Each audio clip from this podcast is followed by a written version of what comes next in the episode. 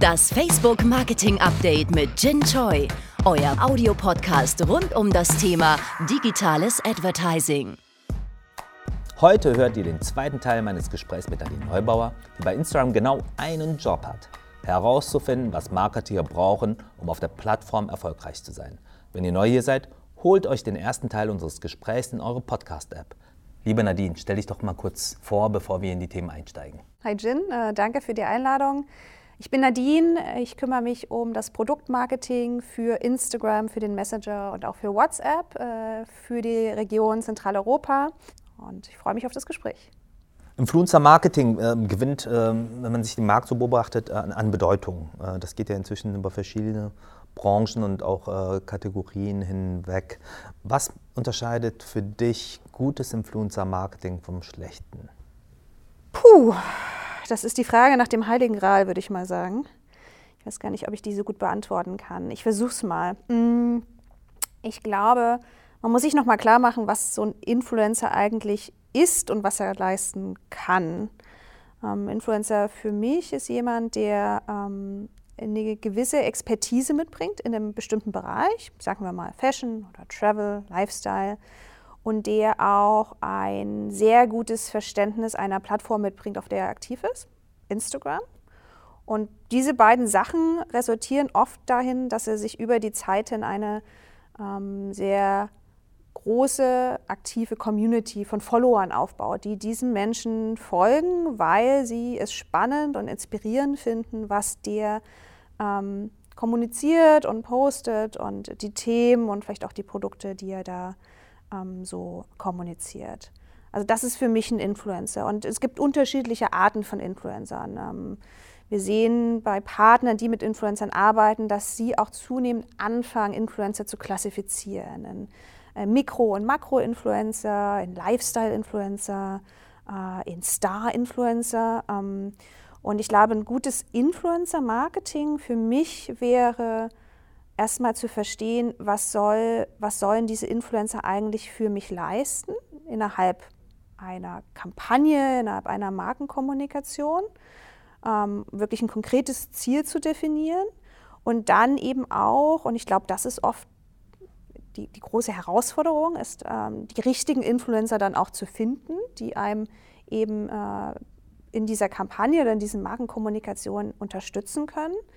Ähm, da gibt es Agenturen da draußen, da hat sich ja über die letzten Jahre auch wirklich ein Ökosystem von Agenturen und Partnern gebildet, die Influencer ähm, vermarkten und äh, mit denen man eben auch arbeiten kann, um die richtigen Influencer zu finden und die diese Partnerschaft auch herstellen. Und ähm, wenn man da die richtigen Influencer für sich gefunden hat, dann ist natürlich nochmal die Frage, ähm, wie setzt man dann wirklich die gemeinsame Zusammenarbeit auf? Ist das wirklich nur ein ganz kurzes Projekt oder eine Kampagne oder ist das auch eine langfristige Zusammenarbeit, wo man sagt, man will mit ein oder mehreren Influencern über einen langen Zeitraum hinweg arbeiten und äh, ein Produkt zum Beispiel ähm, positionieren? Und ich glaube, ähm, die, die, große heilige Gralsfrage ist dann am Ende, wie misst man eigentlich den Erfolg? Also wenn man wirklich mit Influencern arbeitet, ähm, wie sozusagen ähm, misst man, was der Influencer für die eigene Markenkommunikation bringt. Und ich glaube, hier haben wir alle noch nicht die perfekte Lösung gefunden. Also sind dabei, gemeinsam mit unseren Partnern, mit den Influencern, mit unseren Kunden zu lernen, ähm, wie eine richtige Erfolgsmessung eben aussehen kann und wie viel Mehrwert der Influencer eigentlich auch bringt on top zu einer, sag ich mal, klassischen Markenkommunikation. Aber ich denke, da werden wir ganz viel in den nächsten Monaten auch sehen. Und wie du ja so schön gesagt hast, das Thema geht nicht weg, das wächst auch. Ähm, und ähm, ich glaube, da sind wir alle gut daran gehalten, ähm, uns auch da gemeinsam weiterzuentwickeln und zu lernen.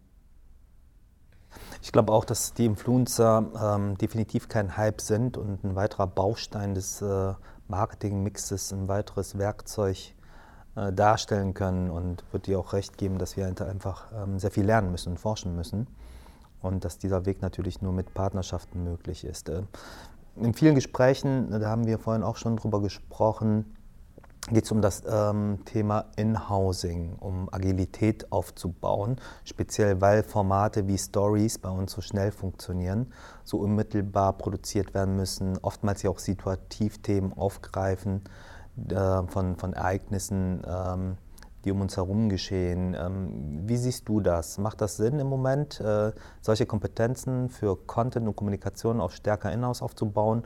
Oder kann das auch über ein Dienstleisternetzwerk funktionieren?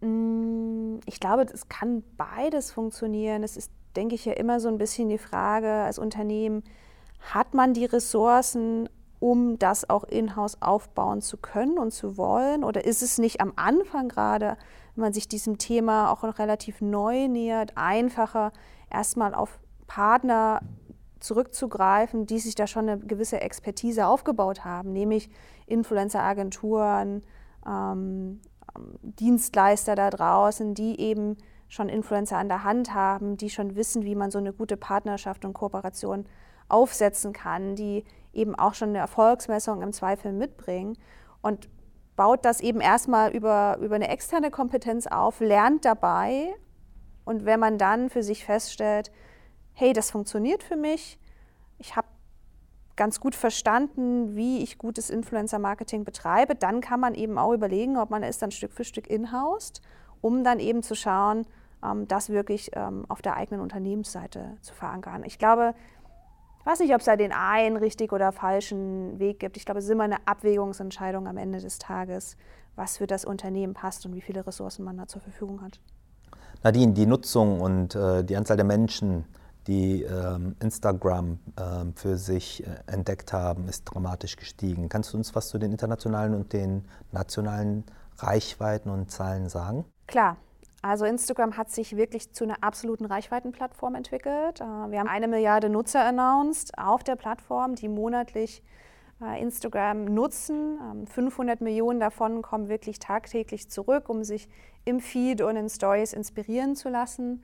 Und auch wenn wir auf Stories, auf dieses äh, neue Format schauen, so haben wir mittlerweile 400 Millionen Nutzer, die Stories tagtäglich nutzen. Also eine wunderbare Entwicklung.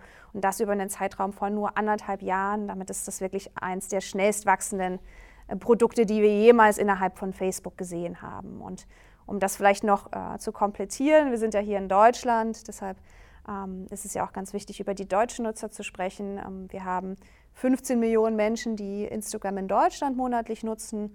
Und auch hier ist die Tendenz stark steigend. Also Instagram ist als Reichweitenplattform gesetzt. Jetzt habe ich mal eine schwierige Frage für dich, ähm, bevor wir in unseren ähm, Abschlussteil rübergleiten. Instagram hat sich auch auf Produktseite unglaublich schnell entwickelt, ist viel jünger als Facebook. Was sind die drei bedeutendsten Entwicklungen, die du auf Instagram für die Zuhörer verorten würdest? Also die drei großen Produktentwicklungen sind aus meiner Sicht Stories, diese neue Art und Weise zu kommunizieren, schnell, authentisch und vertikal. Ähm, es ist das Thema Influencer-Marketing auf der Plattform und wie arbeitet man mit Influencern, wie nutzt man die Power, die Influencer eben für die Markenkommunikation mitbringen können. Und das Dritte ist das Thema Shopping. Shopping war, ich glaube, das Produkt, was am sehnsüchtigsten von unseren Kunden und Partnern da draußen erwartet wurde, über Monate hinweg. Ich habe noch nie so viele Anfragen bekommen wie für Shopping. Ähm, wir haben Shopping ja vor über zwei Jahren in den USA gelauncht, in einem sehr, sage ich mal, durchdachten Launchprozess, äh, erst an wenige kleine Unternehmen und dann an viel, viel mehr Unternehmen. Alles Unternehmen, die physische Güter verkaufen und haben dann Anfang des Jahres auch Shopping nach Deutschland gebracht.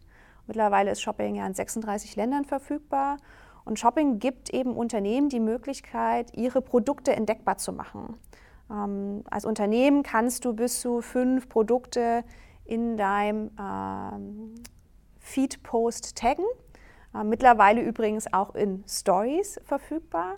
Und äh, die Community kann eben über diese äh, Bildposts mit Produkttagging Produkte entdecken, auf die, diese Tags klicken, da mehr Informationen zum Produkt bekommen und am Ende eben auch das Produkt direkt kaufen, innerhalb von drei Klicks.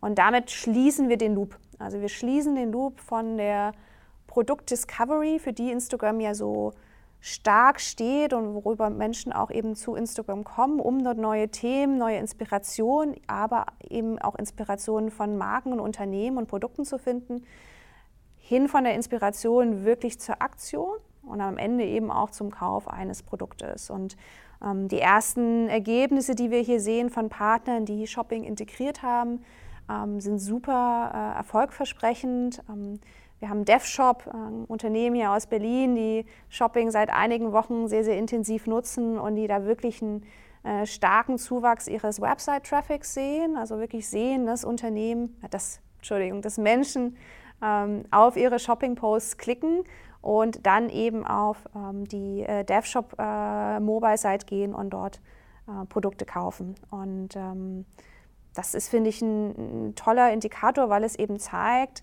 dass Menschen auf der Plattform wirklich von der Produktdiscovery bis zum Kauf alles tun können. Und ich glaube, da werden wir auch noch eine, eine große Entwicklung sehen auf Instagram in den nächsten Jahren.